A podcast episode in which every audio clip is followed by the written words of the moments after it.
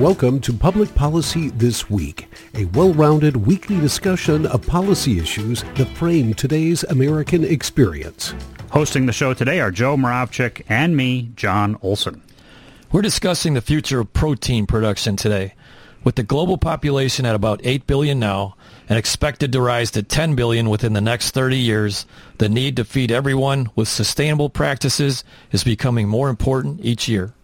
Global protein demand is expected to double by 2050. With global agricultural strives to meet this demand, we must also consider sustainable ways to meet that demand. Today we'll focus on how offshore farming could help.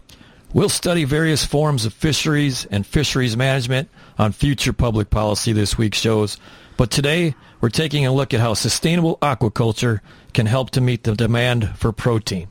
We're joined today by Bill Bien, CEO of Forever Oceans, a company taking a new approach to raising fish in the open ocean.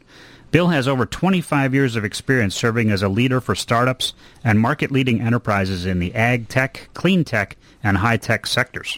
Most recently, Bill was the CEO of Signify's Agricultural Lighting Division, and before that, as Signify's strategy officer, he led the reduction of GHG emissions to 100% carbon neutrality winning recognition from the Dow Jones Sustainability Index and the United Nations. Bill Bien, welcome to this week's edition of Public Policy This Week. We're pleased to have you to join us today. Great. Jon, Joe, nice to talk with you. It's a pleasure to be here. Um, I look forward to our conversation. Bill, we know that you have operations throughout the world. Where are you located this morning for our show? Today, I'm delighted to say I'm in the United States in Washington, D.C., where our office is. Typically, I'm on a, a plane or on a farm somewhere. We have operations um, starting in Hawaii, where my engineers who created this, this great company are. Um, and we have farms um, in Panama, Brazil, and Indonesia, so I'm frequently there if I'm not seeing customers in the United States. Racking up the frequent flyer miles, I see. yes, and also offsetting them too as much as possible with our own green operations. Gentlemen, let's go ahead and get started. Our audience benefits uh, every week from background information, uh, and the Global Protein Challenge and aquaculture are no different. I suspect uh, most of our listeners understand uh, most of the meat and seafood they eat comes from farms in the ocean, but I doubt they know exactly how how much of their fish is farmed versus wild caught, or how the farmed fish they eat is actually raised, or, or where. Great. So so let's start with you know the basics of food. Um, first of all, producing food is a. I'll show you my bias. I grew up on a farm in the Midwest. I think is a very honorable thing to do and a necessary thing because everybody needs to eat. Um, what we see is that the demand for food is significantly growing as our population grows worldwide. You mentioned it yourself. We're uh, growing to 9 to 10 billion by 2050. Um, and food demand is going to increase for that, but also because of world incomes are increasing as well. Um, so as a result, the demand for food is going to increase by 50% over the next 30 years, 50%. The demand for protein will double during that time frame. And since everyone deserves a right to good, healthy food, we have to find a way to produce that. Midwestern farmers and farmers in the United States are some of the best in the world. But if we continue producing more protein in the way that we have to date, which is mainly terrestrial livestock, we simply will not have enough food, and also we will produce too much greenhouse gases. Um, livestock today produce 15% of the world's greenhouse gases, and um, that needs to change, and there are efforts in that industry to reduce the greenhouse gas emissions, which I applaud. But at the same time, more natural, sustainable sources of protein need to come online. And um, some of that will be plant-based, but I think that seafood itself needs to uh, step to the front, and that's what we're working on. Let me explain. Um, seafood itself is uh, up to one-eighth less greenhouse gas emitting than beef.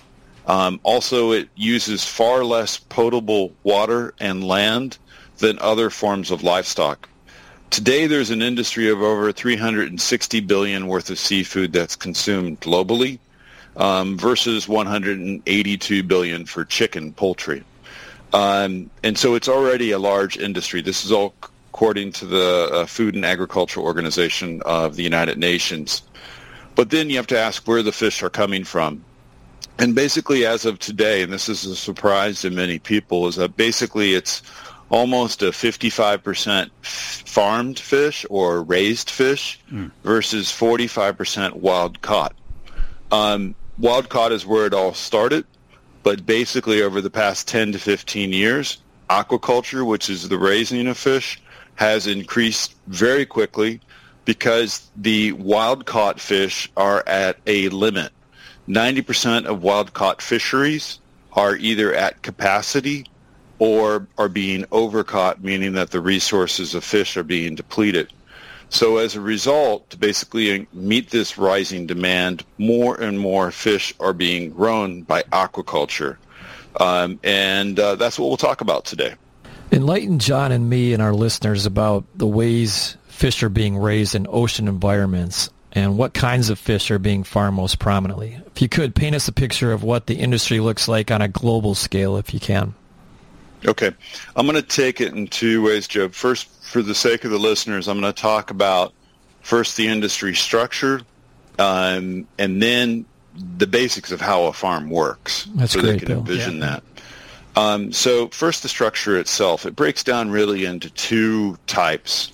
One is high volume production, um, and the other is high value production. High volume is concentrated primarily in Asia, and this is uh, led by China. Um, and high value is really salmon intensive, which is produced in Norway and other cold weather countries, cold water countries. Um, Chile, um, is the other predominant producer of salmon, and there are about four other countries, including Canada and the United States, that produce a large amount of salmon too. But the high volume is typically freshwater species, uh, carp, tilapia. Those are the ones that are produced in ponds, in um, lakes, or in rivers.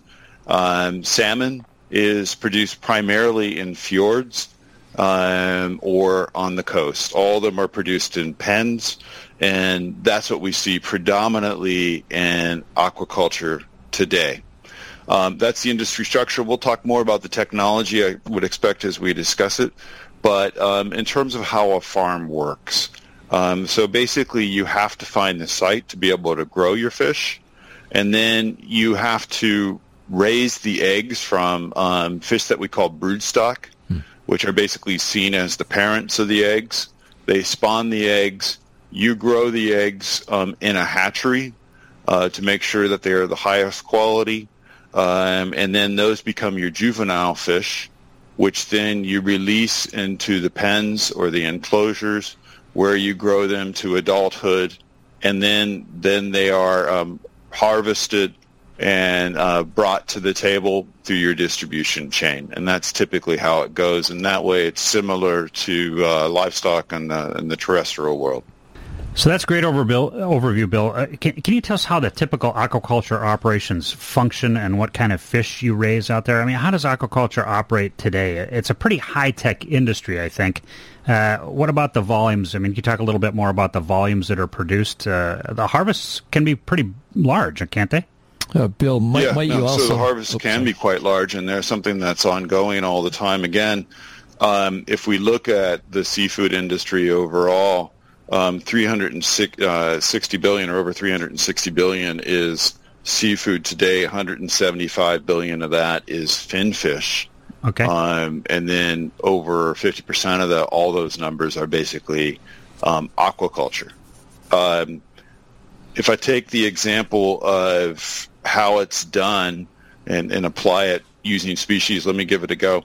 So there are three ways you can grow fish today. One is the traditional net pen approach, which is usually used on the coast, the lakes, or the fjords.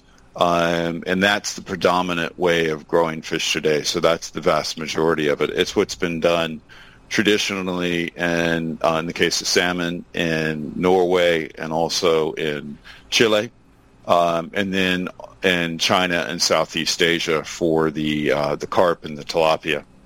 Um, there are two other ways. and I'll differentiate them.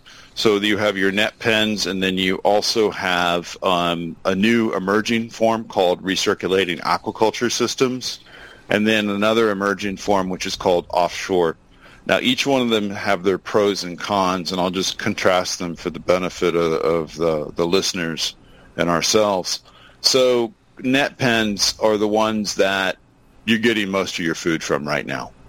Um, if you're if you're buying seafood and if it's raised, um, these are the ways that salmon are raised today, if they're not wild caught. And typically, what it means is a set of pens that are in the fjords um, where they're side by side or they're in clusters and they're raised for in, in those pens for up to 18 months. Um, benefits are high professionalized production with very efficient feed conversion ratios. Again, a, a fish basically is going to be 1.5 to 2 pounds of feed into a fish versus um, cattle being 35 to 50 pounds of feed for a pound of meat out of that cow. Mm. Um, so it's far more efficient. Um, but the challenges are is that the fish are very clustered together um, and it's uh, led to a rise in endemic sea lice in the case of salmon, hmm. um, which are basically natural parasites. So it's not anything unnatural, but there's a high prevalence of them. So you have to constantly treat them um, with uh, baths um, and also antibiotics to reduce the parasites and also reduce the risk of um, of uh, disease. Um, and then also there's a chance of the fish actually escaping from the cages and going into the local population and then having genetic mixing, which is not a good thing. Mm-hmm. So for all those reasons, there are environmental issues with um, concerns that the industry itself addresses um, in raising fish in coastal net pens. These are very sophisticated multi-billion dollar companies using the latest technology in Norway and elsewhere to be able to grow salmon, but there are those issues. Um, the biggest issue for them is that, frankly, there's no more coastline. There are no more fjords. So they themselves are having to find new alternatives, which leads us to recirculating aquaculture and also offshore. So recirculating is basically the idea of building giant industrial aquariums um, on land that produce the fish indoors, uh, very similar to what the concept of greenhouses are. Mm-hmm. Um, so they produce the fish close to market. The challenges they have are high capital expenditure, um, as well as a significant use of, of local water and discharge of the water. So they have to be cleaning that and a high use of energy. So the, the jury's out. There are several um, well-known startups that are exploring this. Um, we'll see what happens with them. Um, the biggest promise that has been talked about in the industry for a long time, and which what we're doing, is offshore aquaculture. And the idea is there is that you raise the fish in their natural environment, which is the ocean, and you raise them um, far offshore, where the the pens are very large, so very similar to the density that the fish would naturally experience um, when they swim in the wild and also far above the ocean floor. So you do not have the risk of the nutrients that the fish are creating themselves or consuming um, pollute the local level of the there's something called the benthic layer, which is basically the bottom of the seafloor, the bottom of the lake, or the bottom of the river, that those nutrients don't float down there and then basically create too much nutrient in the soil, which leads to a depletion of oxygen eventually. So if you can go far offshore, you avoid all that. And you also create a natural environment for the fish to be raised as they are if they're wild caught. Um, and that's what my company, Forever Oceans, has created um, and is rapidly building out. Last thing is just the benefits of offshore we believe and we're experiencing that you can have much larger scale operations, which leads commercially to a lower cost of production, which leads to good prices. Um, more natural conditions for the fish to grow, which leads to better disease control and also no problems with genetic breakouts from your, your, your produced fish going outside and much better water quality. Uh, Bill, can I ask a couple of quick follow-up questions? Uh, sure. One is you talked about doing this uh, aquaculture as sort of an onshore uh, environment, huge aquariums, essentially, big circulating systems and whatnot. There have been some companies even here in, in Minnesota in the Twin Cities metro area that started what was called hydroponics. So you're growing vegetables essentially in an enclosed environment, uh, no soil, it's just using recirculated water. And then you have if you want to expand that out, you can do what's called aquaponics, which is where you put something like fish in the cycle. So the fish, when they excrete, that gets pull, pulled back up into the circulating system and then filtered through the plant roots. The plants pull those nutrients back up, so it's kind of a a, a closed circuit uh, system. Uh, so that's a is that a little different than what you're talking about, or is that similar to what you're talking about as far as an aquaculture goes on an on an a shore yeah, facility? That's a great, great question, Jon. Thanks for raising it. Um, those are similar concepts to RAS, but definitely not operating at the same scale. Sure, sure.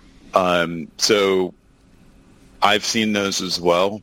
I think they're, they're very clever but I have not seen them done at a large scale that can produce the amount of food that's necessary to satisfy grocery chains and restaurants. Sure. Yeah. Um, and that's the difference between a hydroponics or an aquaponics and also um, the uh, just pure play RAS systems that are primarily producing salmon today.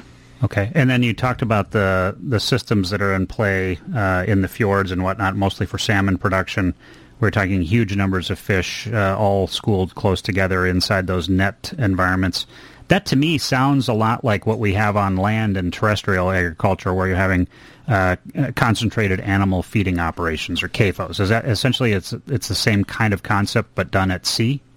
Is that right? Well, yeah, it's it's a similar similar concept as feedlots. It's basically industrialized agriculture.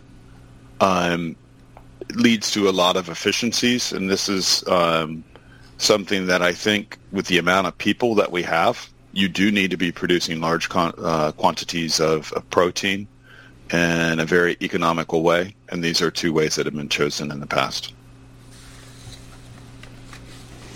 From the way you've described the typical commercial aquaculture, it sounds like you think there may be some concerns with the way these industries operate. Would you elaborate on the concerns you might have? Well, I don't want to naysay others, right? But I'll just say generally the issues that we face as we produce more food as as ag- agriculturalists. We need to find a way in agriculture, and I'm specifically focused on aquaculture on a daily basis, where we can work with the land or we can work with the water. So it's um, basically helping those ecosystems stay vibrant for the long term. Um, and be a solution to greenhouse gas emissions rather than a source of it. Um, and what we see now in agriculture, um, land-wise, is that it's become a very intensive producer of um, food and basically monocrops. Um, and as a result, the monocrop culture has led to a degradation of soil um, and that degradation of soil basically has to uh, have nutrients being replenished um, by fertilizers, and then you have to be able to treat with herbicides and pesticides uh, to be able to keep the crops healthy.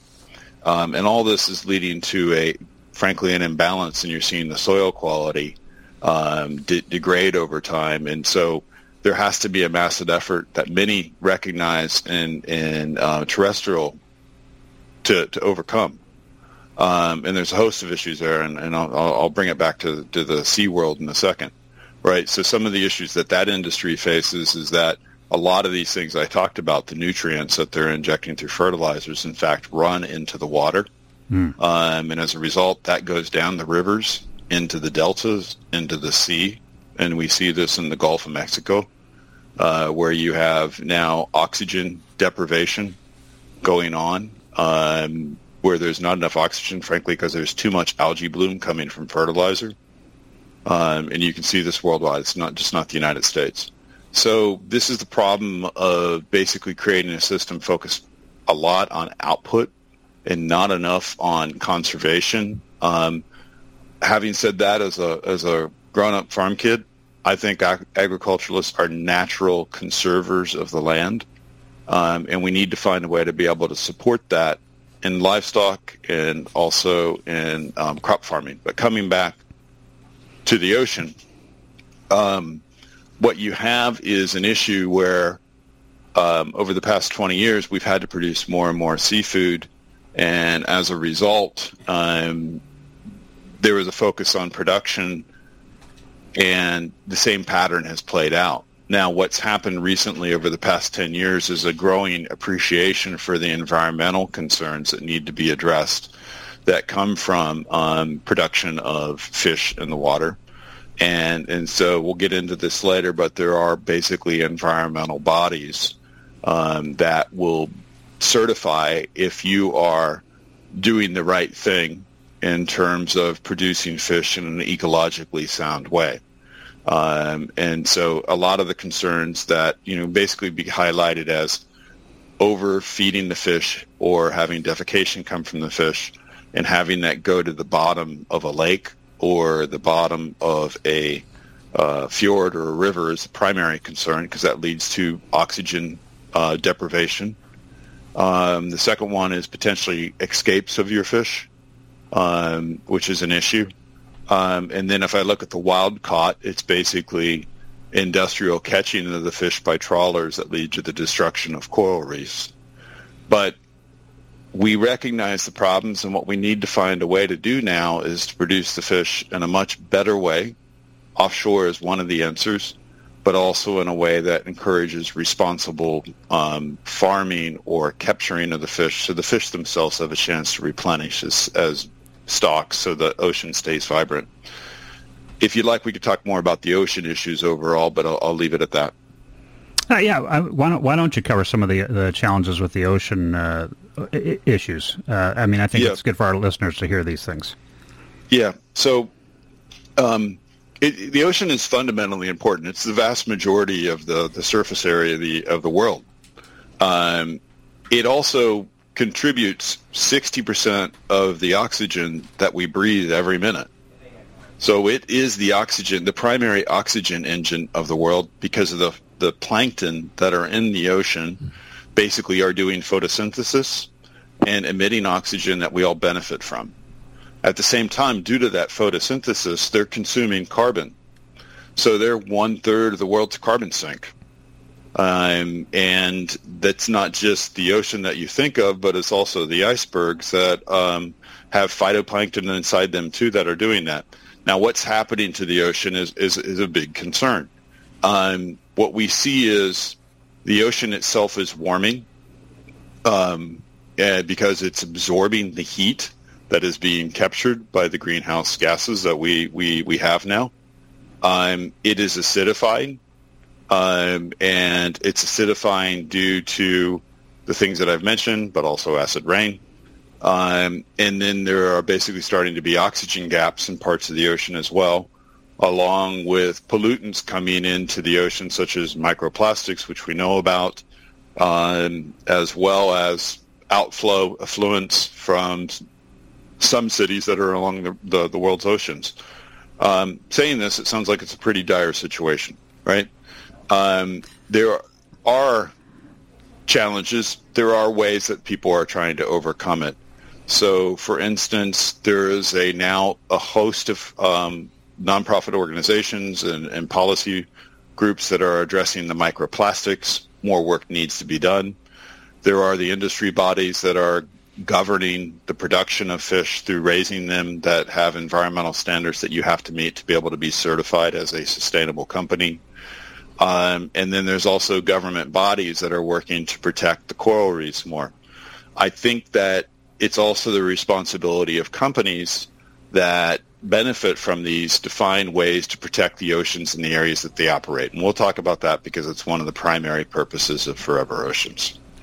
Yeah, I got to tell you, Bill, that's uh, deeply concerning to me that 60% of the oxygen that we breathe here on the planet is produced by the phytoplankton in the ocean. And if we kill off the ocean ecology and the phytoplankton dies, we're in trouble. so no, I, audience... I, I, fully agree with you. Look, yeah. this is a fundamental, if people want to dive deeper in this, um, and I'd encourage you to have a show on this. The phytoplankton are being stressed. Yeah. There's no doubt about that, and we have to find ways to revitalize the plankton because um, if they go, it's going to be a big issue, and you're starting to see signs where the ecological cycle of the ocean is is showing stress. Yeah. And so we need to invest more of it. In fact, one of the things I'd like my company to do because we talk a little bit about the company. We have over 200,000 hectares of water. That's the size uh, under long-term contracts with the local host governments who've been working with us to develop these these farms. Hmm. I would like to. Ded- that's four Chicago's, by the way, just hmm. to give the, the listeners a perspective. We use a small portion of that to, to to raise our fish, so they have wild, pristine conditions. But what if we had a bigger vision than that?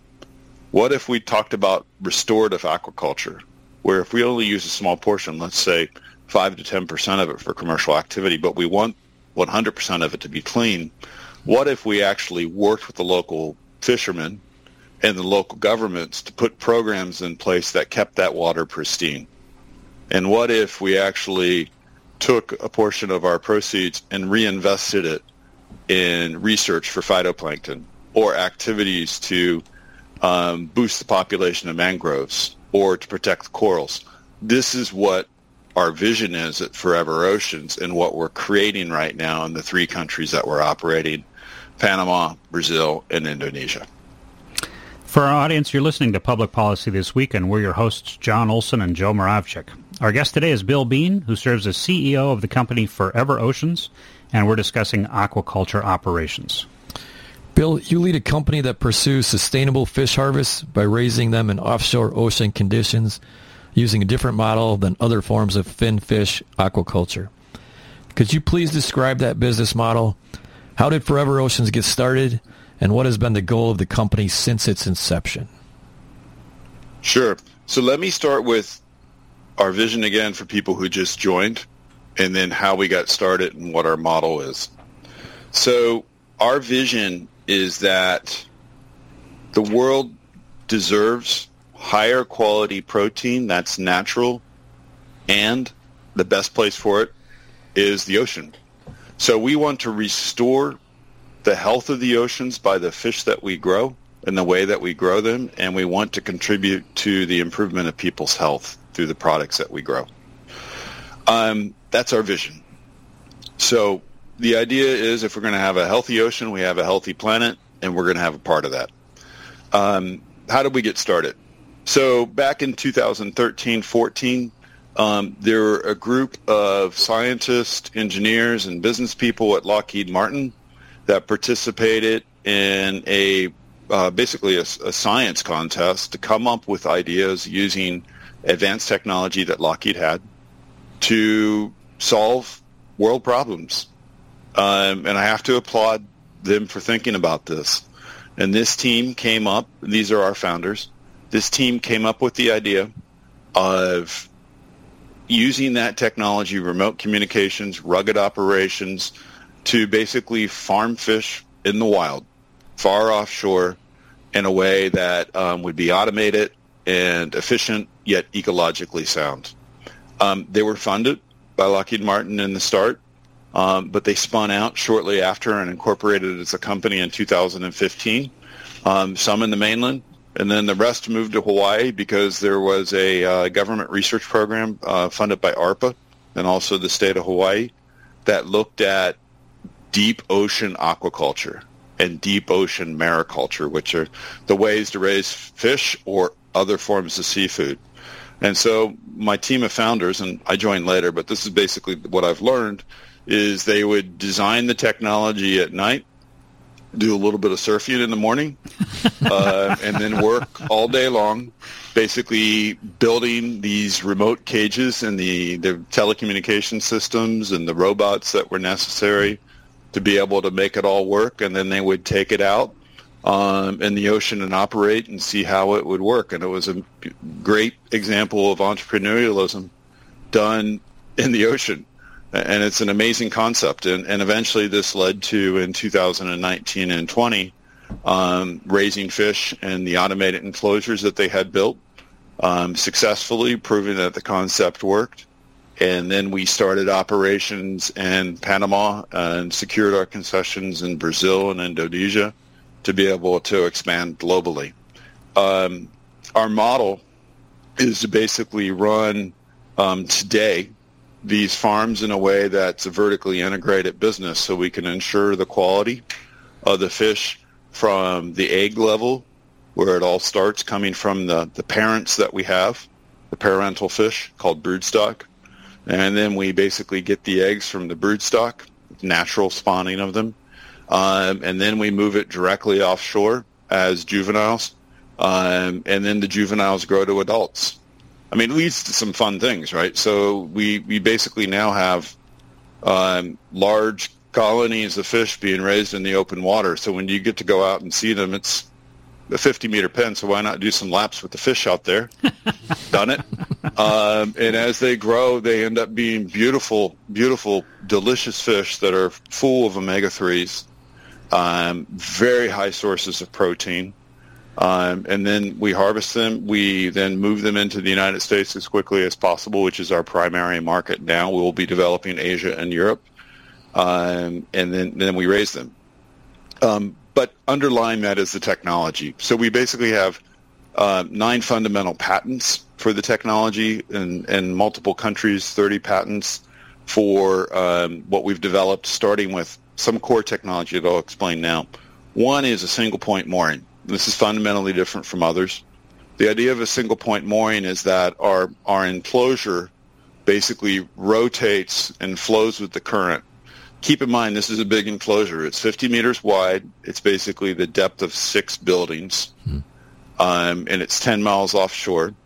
And what we're doing now is we're making it mobile and modular. So that basically means we can move this pen that is a, basically attached to a vessel anywhere within our concessions, um, which is important to basically keep the ocean healthy but also to avoid hazards. Hmm. And I've mentioned some of them, but basically the hazards you face when raising fish are algae blooms, yeah. um, which will happen. Um, they're made worse by fertilizers and things like that, but these things do happen naturally. So you have to be able to move the fish away from those so you don't get into oxygen issues. Um, and then also if we can go deeper, farther offshore, we can operate in, in very rich, pristine water. Um, we operate only in tropical waters because we've chosen to raise fish that grow in warm water because they grow faster, but also with the warming of the world's temperatures, the ocean itself will raise. So we've kind of chosen future-proof fish, if I could say that. Um, and then also we started with one species, um, which is um, Seriola rivoliana, but we will be working to grow other species such as grouper or barramundi that we can bring to the market. Again, we're an end-to-end business bringing these delicious fish to market. Can you talk a little bit more about the, the fish you raise and why they are so healthy for people to consume? And, and maybe a little bit about why they're different than the salmon that is raised in coastal pens in the cold waters around, say, Norway and Chile? Okay. Um, first of all, salmon's a, a, wonderful product. I'll say that, right? And it's a, it's the most consumed of uh, seafood in the United States, so it's a great product. Um, the other is tuna. Um, how are we different is, is a pertinent question. The fish that we chose are very ecologically sound. Now, like salmon, which has it has a great feed conversion ratio, right? So you want to be able to get a feed conversion ratio of two or better, and that means basically for every two pounds of food that a, food, uh, a fish ingests, you get one pound of meat. Right? Again, by contrast, beef, 35, um, sorry, basically 8 to 10 feed conversion ratio. All right? Even higher for uh, certain parts. So um, what we have there is we chose a fish that's ecologically sound. Um, it will grow out to adulthood um, in seven to nine months. Mm. Salmon takes at least 18 months to be able to grow to adulthood. So it's less input, right? So as a result, uh, much better. Um, our fish have a very high level of omega-3s, similar to wild-caught fish. Um, and they are very rich and fatty, um, not in a negative sense, but basically when you taste a fish, the thing that gives you the zing, the, the, the, the, you know, just the joy in your taste buds is from ATP, which is a fat, a natural fat. And our fish are rich with this. So um, it's a fish that can be delicious in sushi, sashimi, but also work very well as a center of a plate fish. My second day of the job, um, actually, no, my second day of the second week, I went to New York after I was in Panama to see the farms, and I was in New York City specifically for a cook-off by students at the uh, Culinary Institute of America who were growing our, basically taking our fish that we had grown on the farm and, and seeing who could create the best dish out of it. And what I saw is that there were nine different dishes from culinary uh, cuisines from all around the world, and it worked well in a stew. It worked well in gumbo. It worked well center of the plate, so on and so forth. So it's it's a very versatile fish, and for that, I think it actually rivals salmon um, and tuna. Now, what's interesting when we think about this from a uh, uh, from a commercial aspect is that both salmon and tuna have issues over the long term, where salmon is a cold water species, um, and with the wa- the water temperatures increasing, they have production issues. Yeah. Right. There's already been a documented case of a of a fish farm in New Zealand um, having to shut down some of its sites, frankly, because the water became too warm. Mm.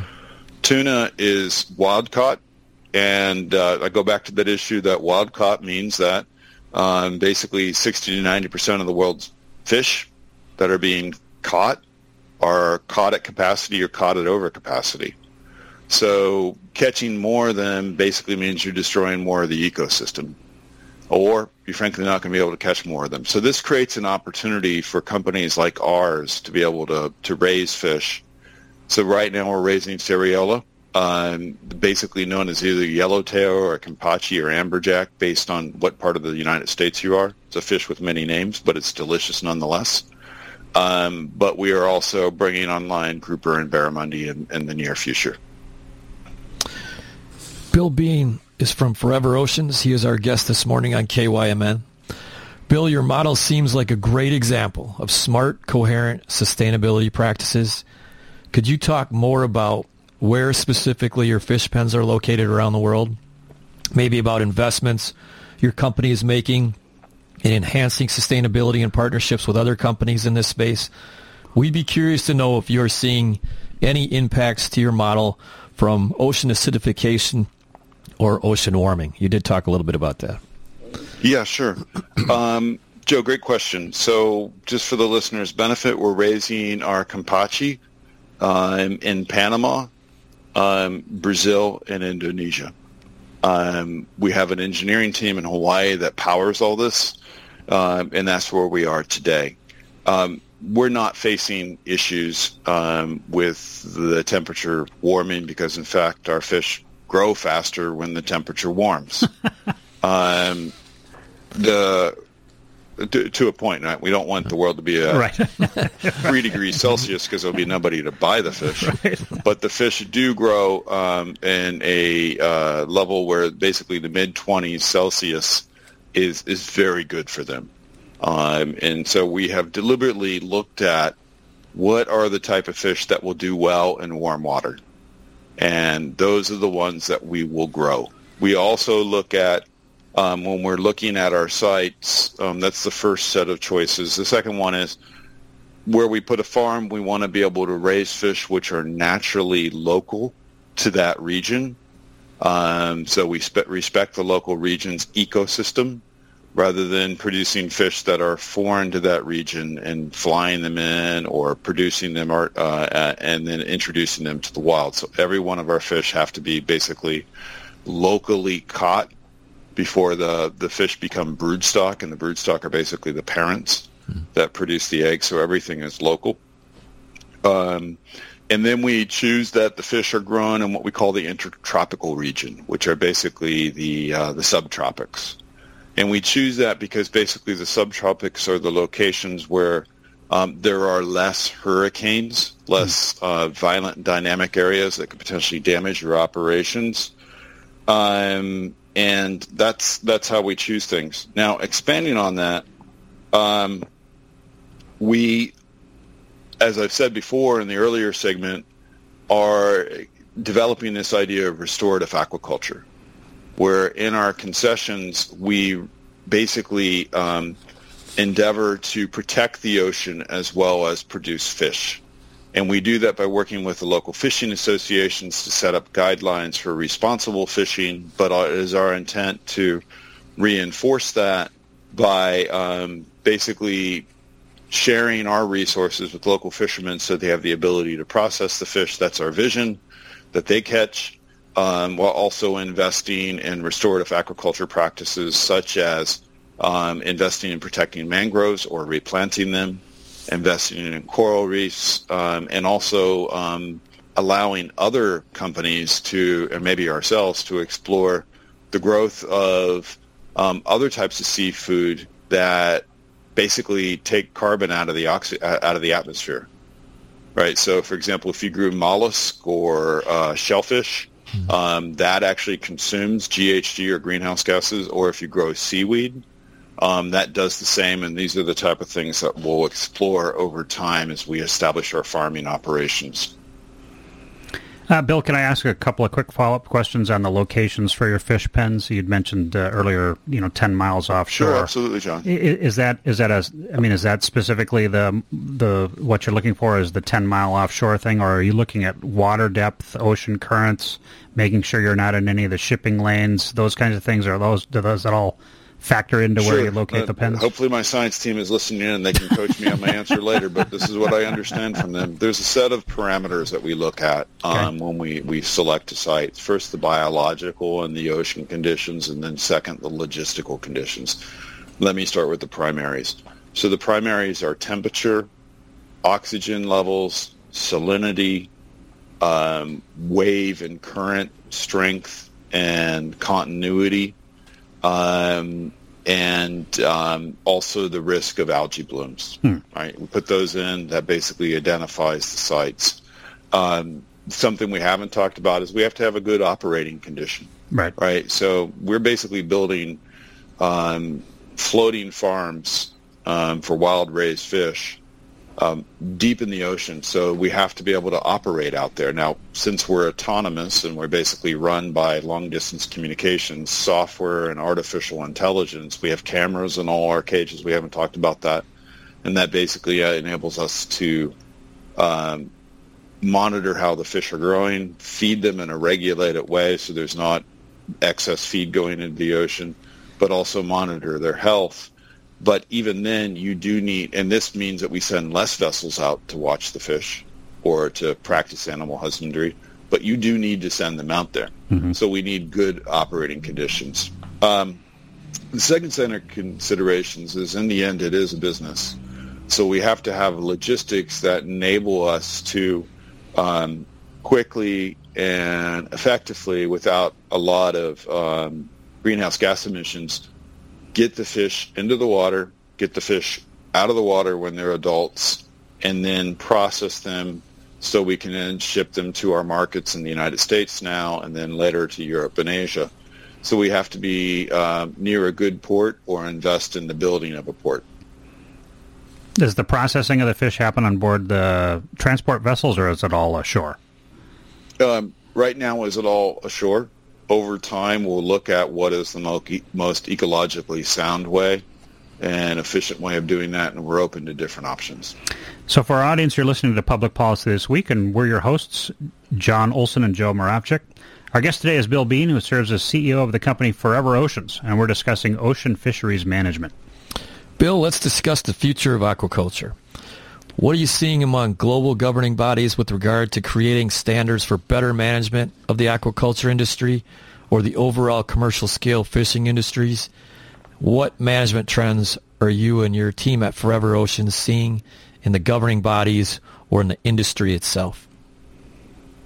Um, so it's a great question. I'll, I'll address some of it. Um, as as I've said before, there are basically industry uh, certification bodies um, and we'll talk a bit about that. And there are also re- local regulatory authorities as well, um, which do very important work. Let me start with the industry bodies, and then I'll move to the local regulatory. Um, and what I'll start with is that basically there are industry bodies, for example, the Aquaculture Stewardship Council, the Better Aquaculture Practices Group, that have um, standards similar to um, ISO.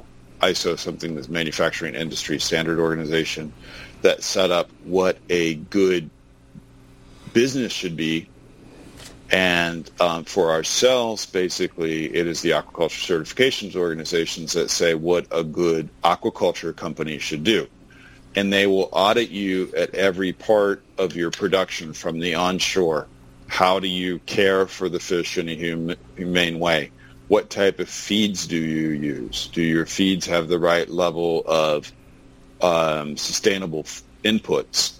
Um, how do you raise your fish? So, for example, are you raising the fish in a way that um, does not pollute the local environment, either through defecation or through um, uh, feed outputs?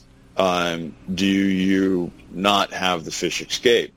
Uh, and then on the positive, um, are you raising the fish in a humane way? It also looks at the worker conditions, right? So are you employing your, your people in a respectful way that actually contributes to the local economy?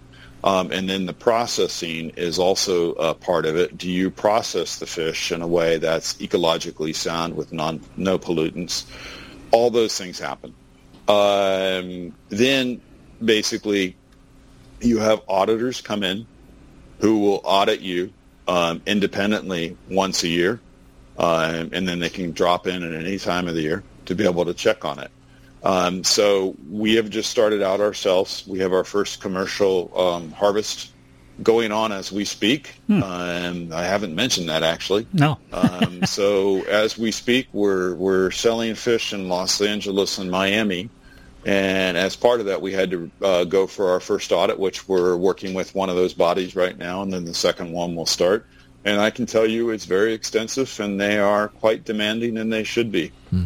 Um, and so they're out there auditing um, all the companies. And as a consumer, you have a choice, right? Do you buy seafood that has um, either ASC or BAP or Monterey um, Bay Aquarium um, stamps on them because they do mean something to ourselves mm-hmm. and to other members of the industry. It's something you have to really strive to achieve, or do you not? So the consumer has a voice in this.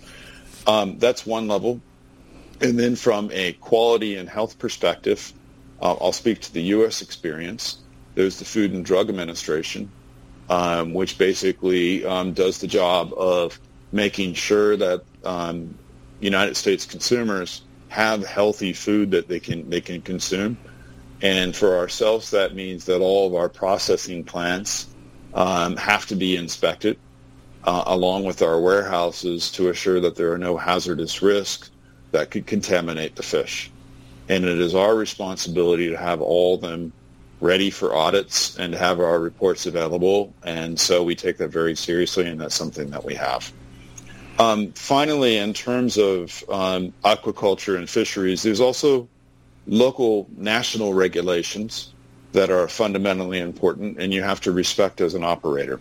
Um, so these are basically um, regulations that ensure that you're operating with respect to local environmental conditions, um, shipping lanes, um, and also fishermen concerns, which we're, we're, looking at. Um, and we, as a result, um, have received concessions in all of our countries because we subscribe to the rules that they put forward and work with the local communities. Um, and these are things that are necessary.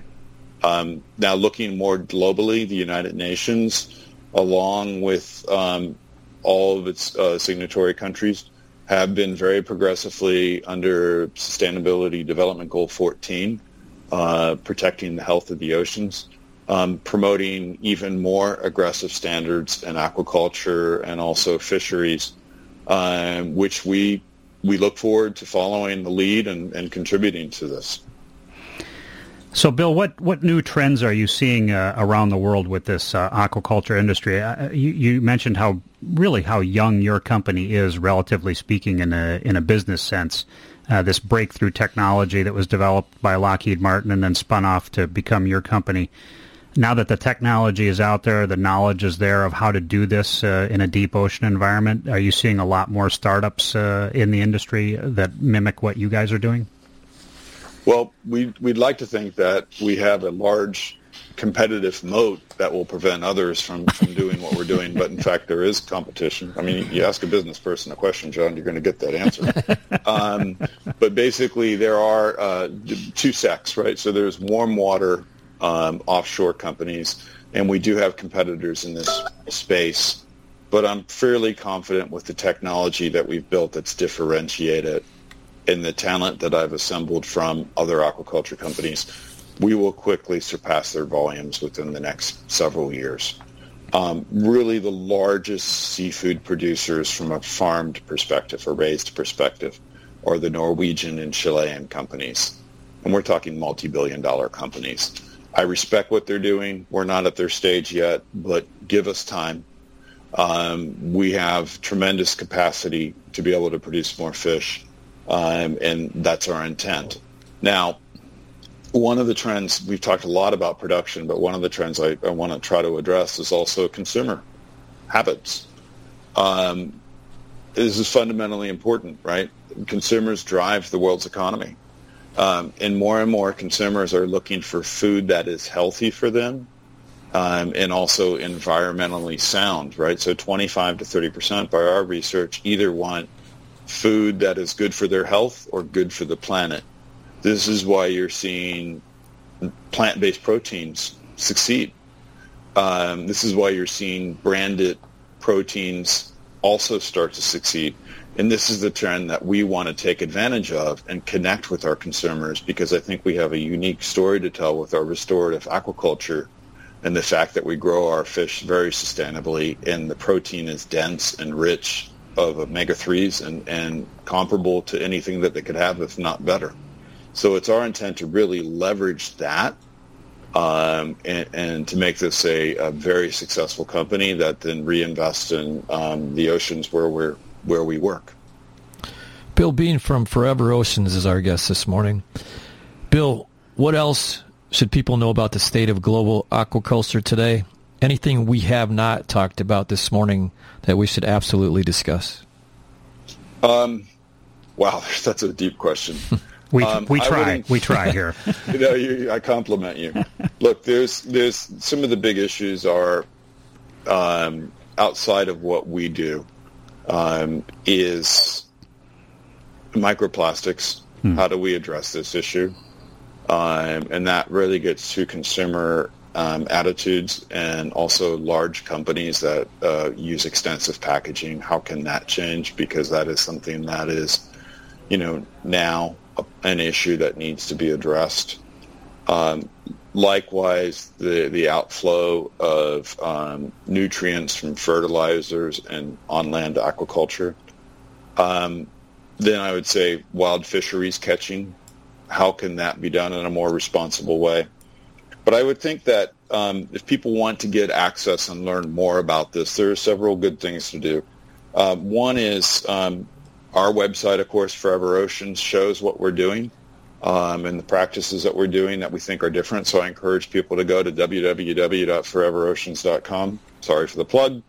um, but also there are some good reports done by some um, independent bodies. I highly recommend the Nature Conservancy's Global Principles of Restorative Aquaculture um, the Food and Agriculture Organization's publications called Towards a Blue Transformation in the State of World Fisheries and Aquaculture.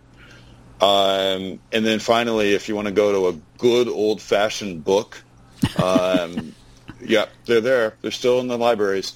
Um, get the Four Fish, which four really um, shows how salmon, sea bass, tuna, and other fit and tilapia have been domesticated tuna has not been domesticated, but the other three have, and it explains aquaculture from a very, um, very sensible uh, way and puts forward uh, an idea of how it can be done better.